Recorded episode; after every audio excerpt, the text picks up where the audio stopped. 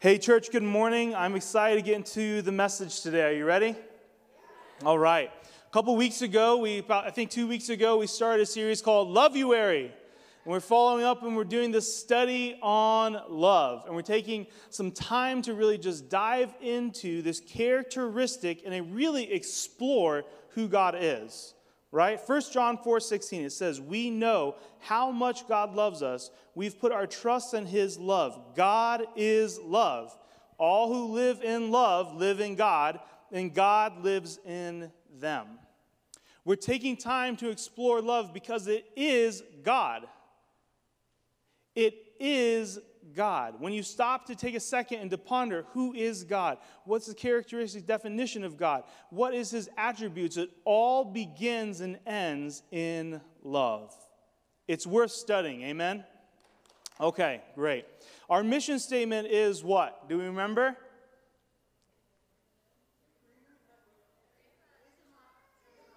I heard vision. Vision is where we're going.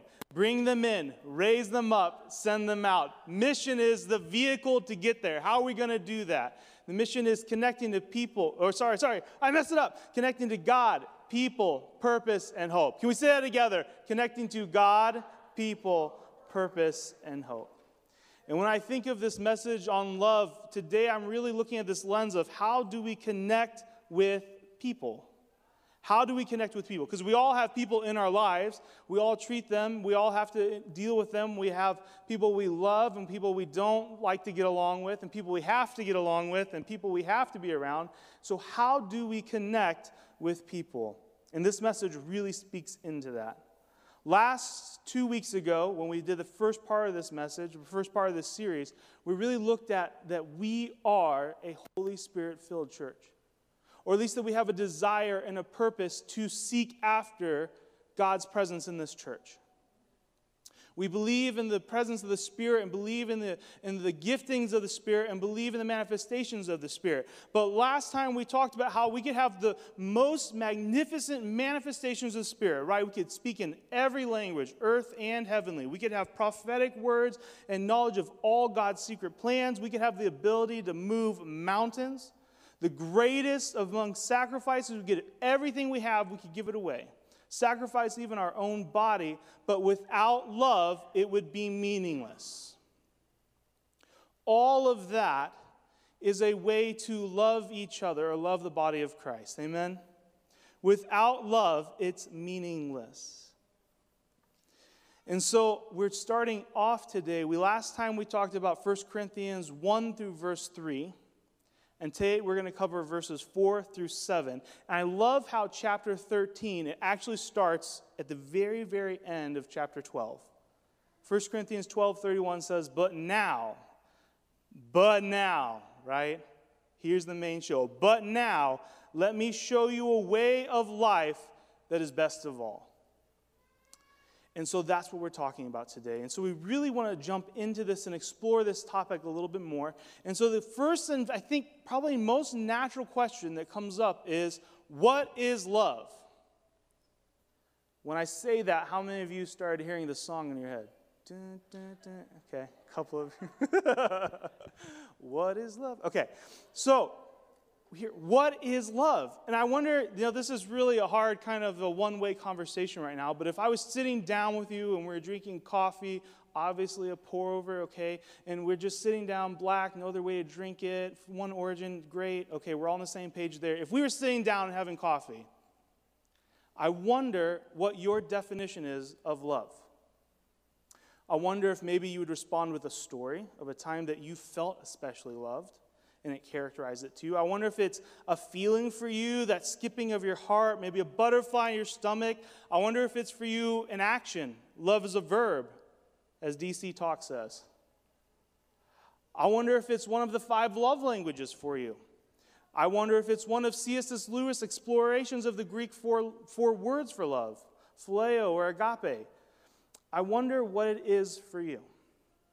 But today, we get the benefit of Paul's writings and we get to look and see what was Paul's definition of love.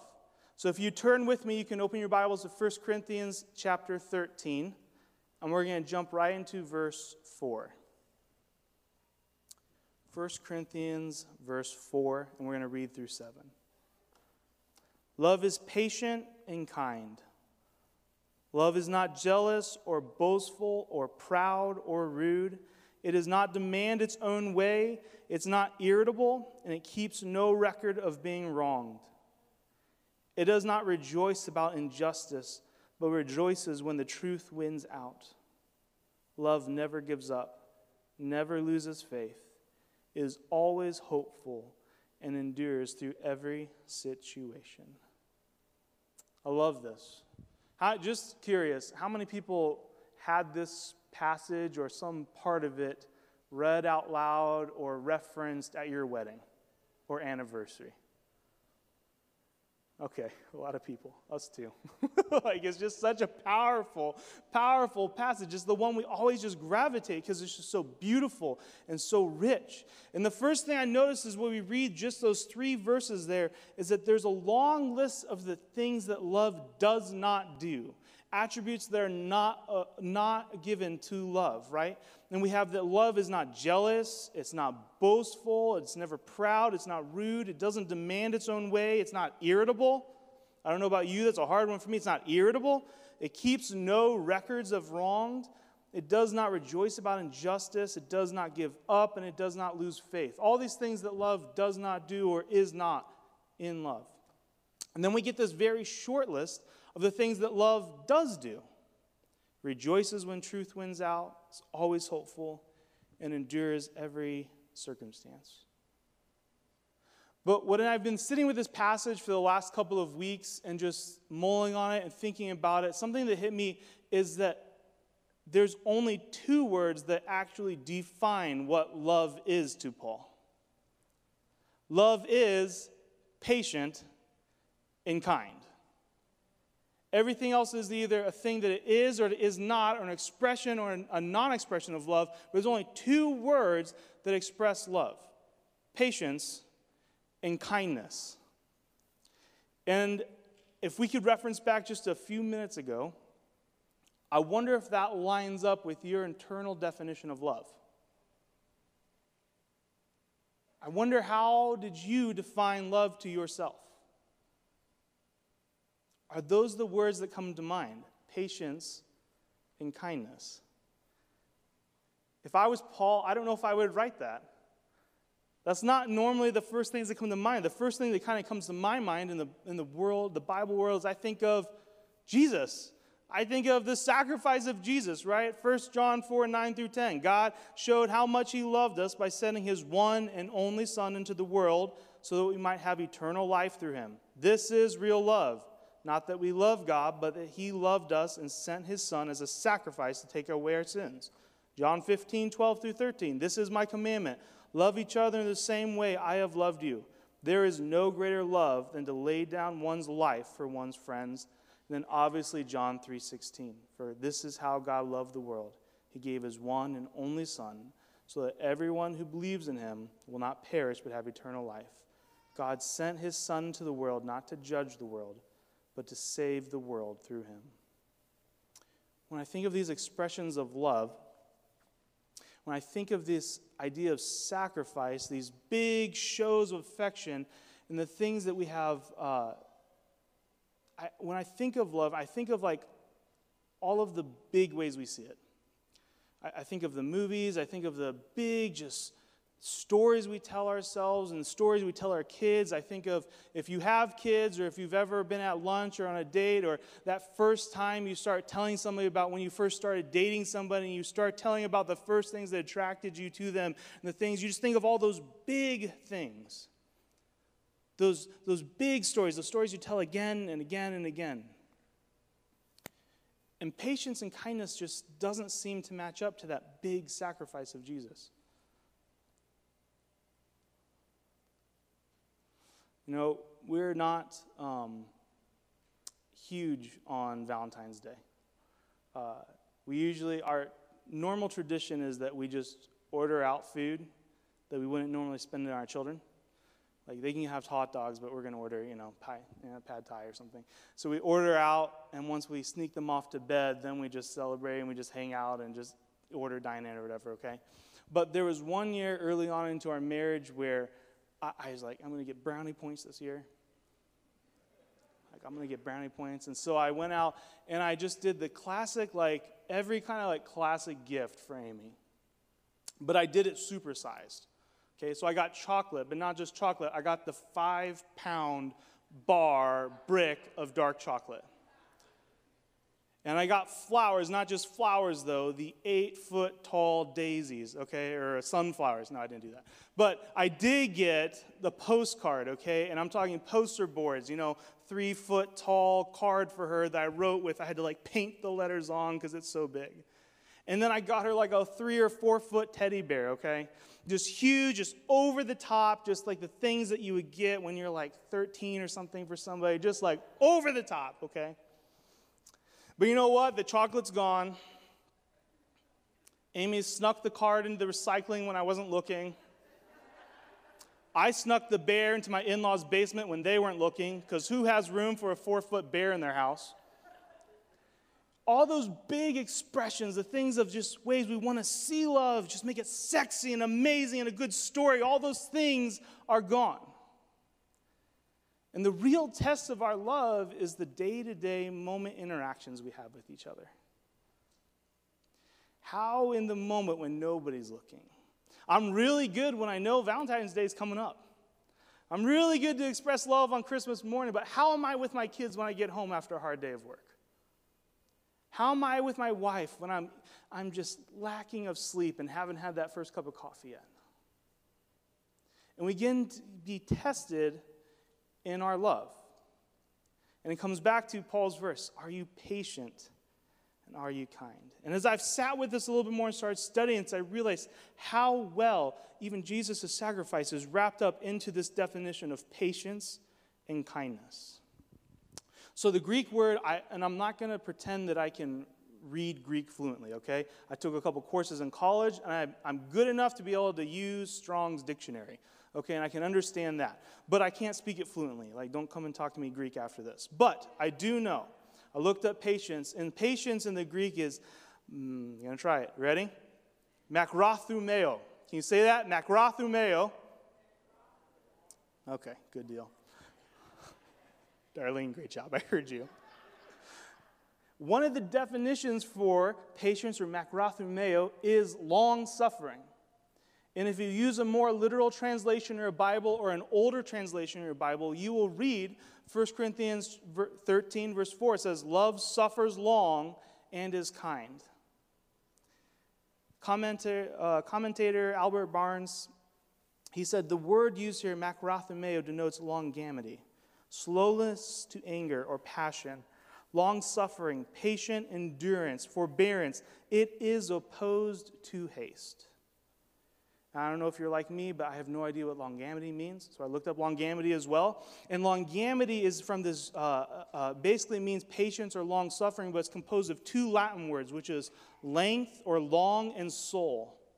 And I love this idea when I start thinking of patience, that patience is this idea of bearing somebody's that hurts you, bearing with them starting to long suffer for them, or to start stretching your soul for them. I love that idea of actually extending not just your body, not just your words, but your very soul for somebody. Going wide and going big. I think of somebody, what do we say when somebody just, uh, just unleashes on you? They s- snapped, right? But when we are stretched and we start bearing and we start bending and we start bearing somebody, we start seeing patience and we start seeing love. And I love that idea of that. As a parent, I can tell you there is nothing quite as long suffering as a four year old who wants to put their shoes and coat on by themselves. There is nothing quite as hard to love through as a task that should take tops one and a half minutes, 90 seconds, that literally takes 15 minutes. And in the process of trying to get to church on time, trying to get to school on time, trying to get to the sport on time, trying to get just out the door, just get out the door.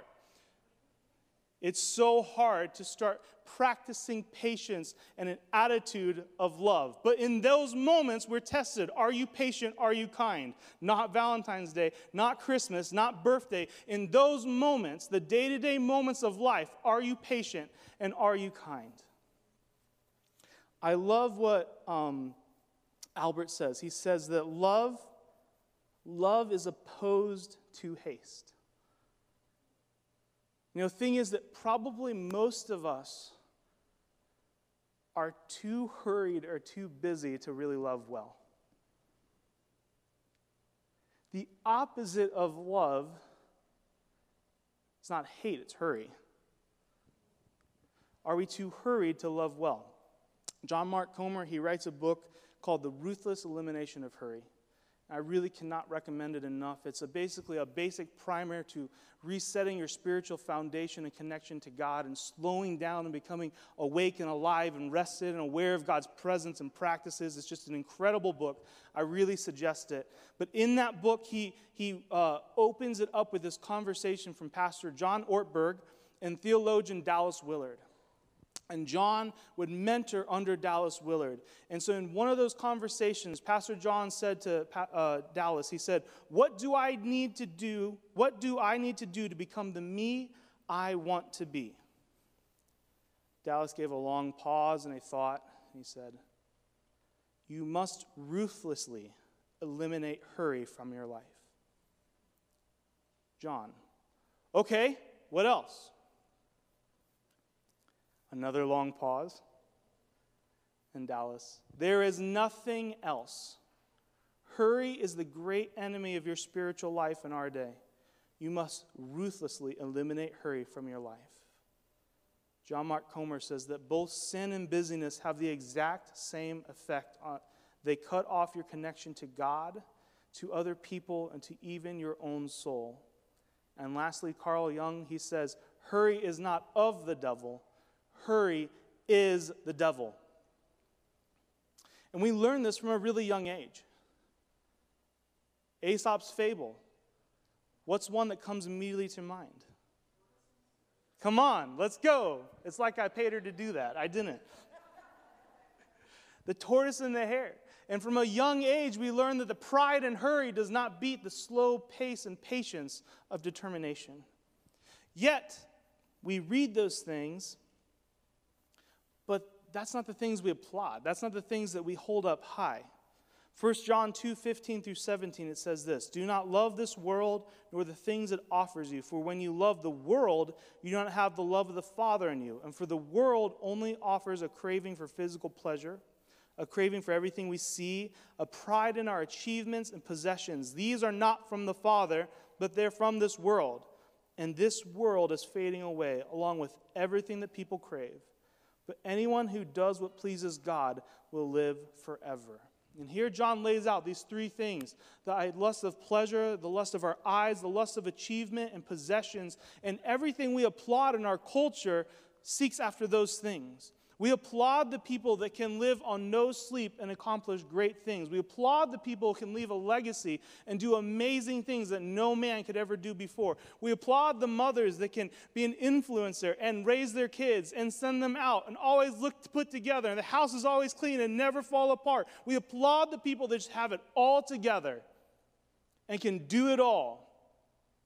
And they seem like they have more than 24 hours in the day. But Love is patient and kind. Love is not jealous or boastful or proud or rude. It does not demand its own way. It's not irritable. It keeps no record of being wrong. To fight and work for a life, to live a life of love, is an in- intentional separation from what our culture applauds as good and worthy and is something that we should aim to live our lives after. Everybody tells us that accomplishment matters, that we should make a difference globally, locally, make something of ourselves. But really quickly, we learn that we can't do that at a slow and methodical pace. Really quickly, we learn that you have to have an unrelenting will, a desire to earn and accomplish, and to run as fast as possible because it's a competition. Everybody else is doing it. So if you don't get to the gym on your summers off, and when the team doesn't show up, you're not going to get the scholarship. If you don't get to the job an hour before your boss, and an hour after everybody else gets home, you're not going to get the promotion. If you don't put, and you quickly realize that people are hindering us from accomplishment because people are messy, they take time, they take our time, they take precious time away. They take it away from our agenda. They take it away from the list and the to do things and the things that are goals. And it takes time. They can derail your, not just a day, not just an hour, but they could derail your whole month. But when I think of Jesus, I don't think of a frenzied pace of accomplishment. Listen to this. When I started thinking of Jesus and I started thinking of hurry, and I started thinking about who Jesus was, and I revisited uh, uh, Pastor John's book on hurry and stuff, this is the kind of Jesus that we serve. It's a man that would send everybody else to the grocery store and hang out the water cooler and sip water with a reject from town. It was a man that, as he was up and preaching in the synagogue, and they wanted to keep all the kids away from him because he doesn't have time for that, he'd say, No, bring the kids to me. Put them on their lap and give them time. It's like my kind of guy that took a lot of naps. Even to the point of, like, hey, Jesus, there's a storm, wake up. And he's sleeping in the boat. He's the kind of guy that ate and drank and hung out so much. The Matthew 11, 19, that says he was, they called him a glutton and a drunkard because he just hung out with his friends and spent time with them. He's the kind of man that an important dinner party with an extremely important religious political figure will give time to a broken woman who came in and just wiped his feet with tears and perfume. Unhurried slow, present, and aware. He's a man that as he gained, as he gained awareness, as he gained popularity, he also increased his time away into the wilderness, the eremos, to the time of where he separated himself to be alone in silence and solitude with God. He was a man that would not sacrifice personal relationship with God for accomplishment here on earth and I start thinking about Jesus and start putting that against Paul's definition, love is patient, love is kind, and it starts working for me. This is the same Jesus that teaches Mark 8, 36 through 37. What do you benefit if you gain the whole world but lose your own soul? Is anything worth more than your soul? I wonder how much of Jesus' ministry was intentional and how much of it was just that he was aware of the needs and the people around him. That he was just present with them. I wonder how much of it was just that he cared about the people he interacted with. He heard the cries of the funeral parade, and so he went over to comfort the mother. He, on his way to Jairus' house to heal his daughter, he's stopped by a woman that's sick and he just gives her time. When he hears about his deep, close friend Lazarus, he's detained for four days. I wonder how much of Jesus' ministry was just being intentional to the people he was in contact with. Instead of intentionally trying to preach at this town, preach at this town, preach at this town, go here, go here, go here, got to do this seminar, got to read this book, got to write this manual, got to send this script, got to. I wonder how much of it was just he was present with the people he was around him. Dallas Willard again. The first act of love is always the giving of attention. Awareness, though, takes tremendous patience. You know, Amy has a friend, uh, her name's Katie. She lives in the South, but occasionally she comes back and visits. And she was up last month, and uh, I've never seen somebody that just gives so much presence and awareness to little children. Just has such an incredible tolerance and love for little kids. And so I get home, I'm just impressed because I see all these toys scattered out, and I see Amy by herself in the kitchen. Where's Katie? I don't know, the kids got her. And as soon as she just locks eyes and starts giving and talking to the kids, they just open up. They respond to it like crazy. Hey, look at this look at yeah look at this look at what i did. Yeah it's macaroni and it's supposed to be my mom or something. I made that at school and look at this. This is our bed. This is where we sleep every night. This is also where we get out of bed every night. This is like our bed and this is our toys and it's take you everywhere everywhere everywhere. And as soon as you start giving your awareness to somebody, as soon as you start being patient to be in somebody's presence, we respond to that. It feels like love. Have you ever been in a conversation where somebody's just doing this the whole time? Uh huh. Uh huh. Yeah, you should just go see a counselor. okay? Like, have you ever been in that? And it doesn't feel like love. But have you ever had the friend where you go show up for coffee and they say, okay, phone's off, down, can't see it. How are you doing? We freak out when we get that kind of attention. You almost don't know what to do with it. It's just this kind of flustering. You don't know what to do. That's why America is known as the chatty Cathys. If we can lock you down in a train or a plane or a car or a bar, if we're paying you to fly us or to drive us or to sit with us and you're waiting, then we just spill all of our story, all of our life comes out of us. Because as soon as we get somebody locked in with their attention, all that pent upness that we've been holding back just spills out. Love is patient, love is kind. John Mark Comer says, Hurry kills relationships. Love takes time, hurry doesn't have it. And 80% of loving well is just being emotionally healthy and spiritually awake. I don't know if this has real significant impact, but Chinese words and letters, the alphabet, all these little pictures. And the two pictures that they attribute to busyness is the picture of the heart and the picture of killing. I wonder what that says to us. Busyness, the picture of a heart and the picture of killing. What is hurry doing to your soul? How is it eroding or taking away your ability to be a loving and a present and an attentive and a kind person? Love is patient. Love comes from that unhurried and rested soul. Watch yourself this week. Watch yourself when you get hurried. Watch yourself when you're late to work or have to make it somewhere on the road or running short on time or trying to get out the door and your kids won't go or you show up someplace and somebody's late. Watch your response to those people around you, to the people on the road, to the people in your life. Is it ever love in hurry? Have you ever had a loving moment in hurry? John Mark says this, and I would say it's same for myself that my most unloving moments, my most hateful moments happen when I'm in a hurry. Happens when I'm busy. Not where I'm patient and aware and present. And thank God that He's patient with me. I think about all how we started out with all those verses of sacrifice that Jesus came and gave His Son isn't that just an expression of God's patience for us? Isn't it just an expression? If I was God and as soon as Adam messed up, isn't our natural reaction just to reject that person? You know what? I'm done. We're going to start over. Nope, you hurt me. We're done.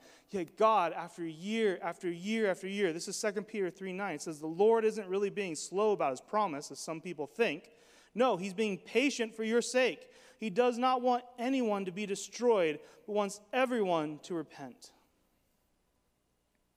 I don't know about you, but I get those. Uh, I, I stopped posting on Facebook, I don't know how many years ago, but apparently I was still posting about 10 years ago because I still get pop ups every now and again of like, here's the thing that you posted 10 years ago. And I look at those, I got one today and I was looking and I was like, man, so much has happened in a decade of my life. So much has happened. And the person I was 10 years ago, oh my goodness, the, the work that God has done on me in 10 years. It's taken my whole lifetime to be the person I am right now. thank God he's patient with me.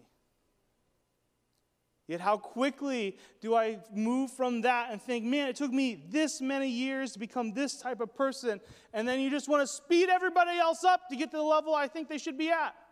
Why are you this way? Who hurt you? Why are you so broken?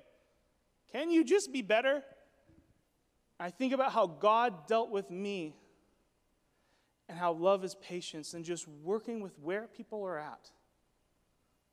I have no idea the story interactions you have with people that just can feel so hateful, so hurtful, so just who hurt you kind of things. And we have no idea the context to their life. Have no idea the journey they're on in their spiritual walk. I have no idea the conversations they're having with God.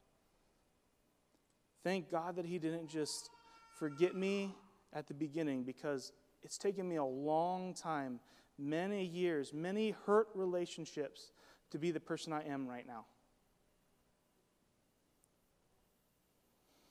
Church, we spent the first 30 minutes talking about patience and about three minutes to talk about kindness, but I think we can, I think we can do it. I think we can do it. So love is patient, love is kind. This kind this word for kindness is Christos. And it's this idea that we don't really have a good translation for in our uh, English language.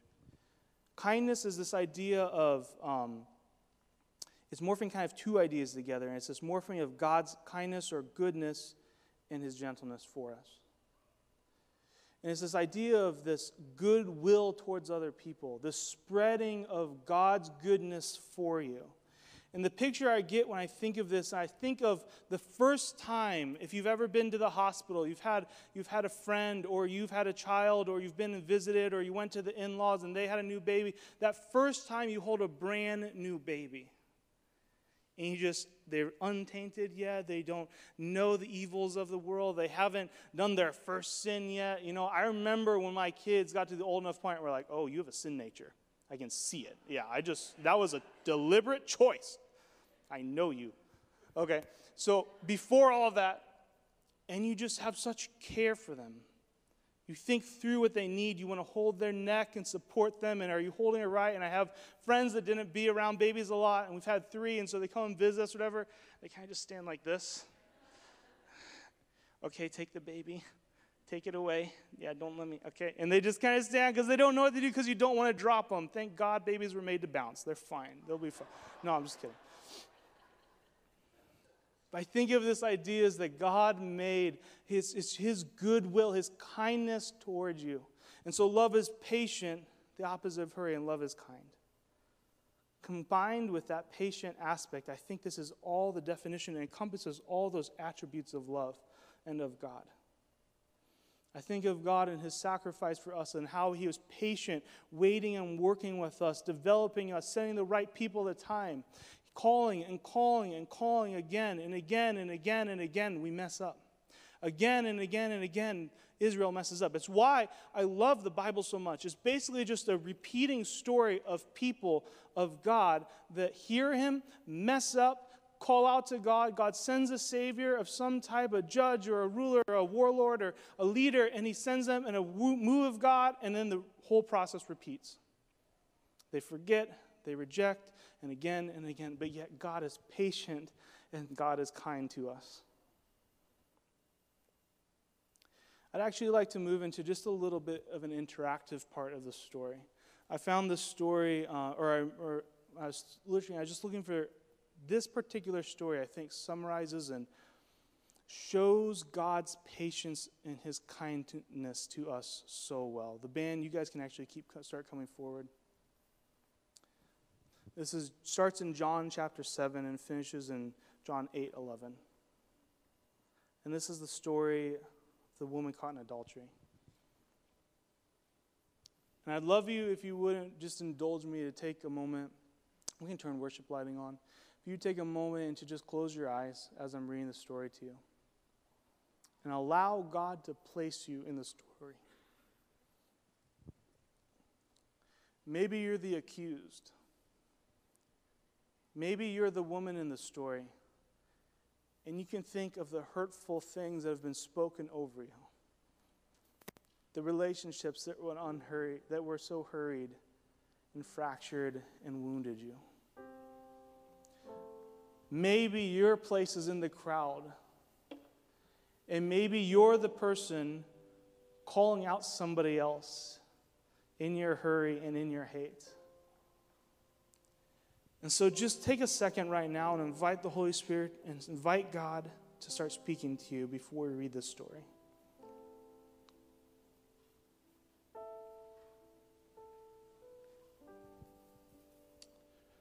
John 7, verse 53. Jesus returned to the Mount of Olives, but early the next morning he was back again at the temple. A crowd soon gathered, and he sat down and taught them. As he was speaking, the teachers of the religious law and the Pharisees brought a woman who had been caught in the act of adultery. They put her in front of the crowd. Teacher, they said to Jesus, this woman was caught in the act of adultery. The law of Moses says to stone her. What do you say? They were trying to trap him into saying something they could use against him. But Jesus stooped down wrote in the dust with his finger. They kept demanding an answer. So he stood up again and he said, All right, but let the one who has never sinned throw the first stone. Then he stooped down again and he wrote in the dust. When the accusers heard this, they slipped away one by one, beginning with the oldest, until only Jesus was left in the middle of the crowd with the woman. Then Jesus stood up he said to the woman, Where are your accusers? Didn't even one of them condemn you? No, Lord, she said. Jesus said, Neither do I. Go and sin no more. Holy Spirit, I just pray that you start working into our hearts and mind right now. I pray you would just start helping our spirit and our, our, our, our soul, God, just open up to you in this moment, Father God.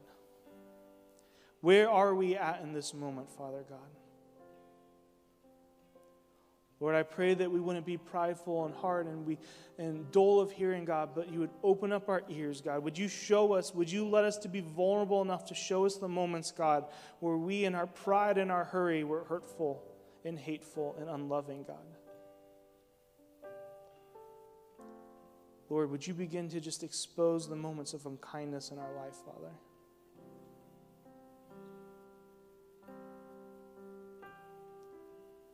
I don't know where you're at right now, and I don't know if you're feeling the guilt of one caught and accused or the guilt of one in the crowd and calling out. But I would just ask you to think about this part. Then Jesus stood up again and he said to the woman, Where are your accusers? Didn't even one of them condemn you? No, Lord, she said. Jesus said, Neither do I. Go and sin no more. Would you just right now just take a second and turn your attention to Jesus? Whatever just came up in this sermon, whatever's come up in this uh, whole service, would you just take that to Jesus right now? And approach Him.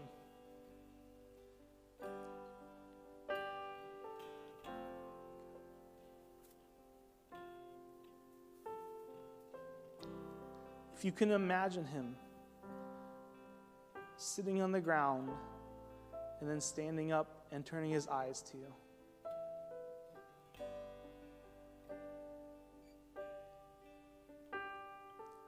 What is he saying to you?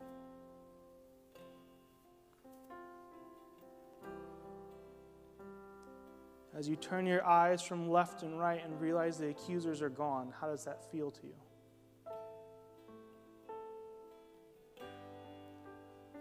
There's only one person in your life that has the right to judge you, and that's Jesus. And he chose to provide a bridge to reconnect to God and to find forgiveness.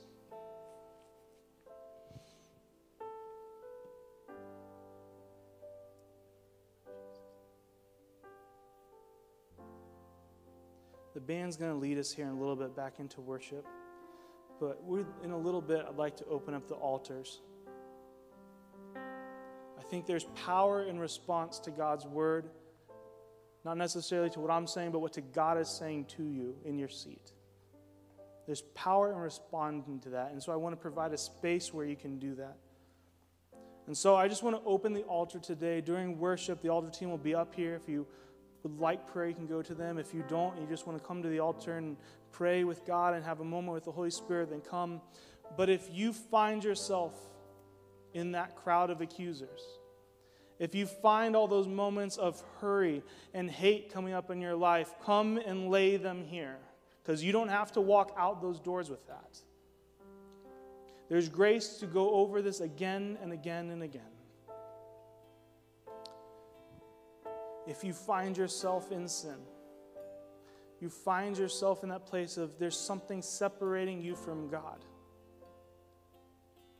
I invite you to come up and repent and restore and go and sin no more. And if you do not have a relationship with Jesus, I'd like you to come up and to talk to me. I'd like to have a conversation with you, simply of what that looks like and where to go from this moment. I just want to read this one prophetic word over you from Ezekiel. It says this Ezekiel 36, 25 through 27. Then I will sprinkle clean water on you you will be clean. Your filth will be washed away. You will no longer worship idols. I will give you a new heart. I will put a new spirit in you. I will take out your stony, stubborn heart and give you a tender, responsive heart. I will put my spirit in you so that you will follow my decrees and be careful to obey my regulations. In Jesus' name.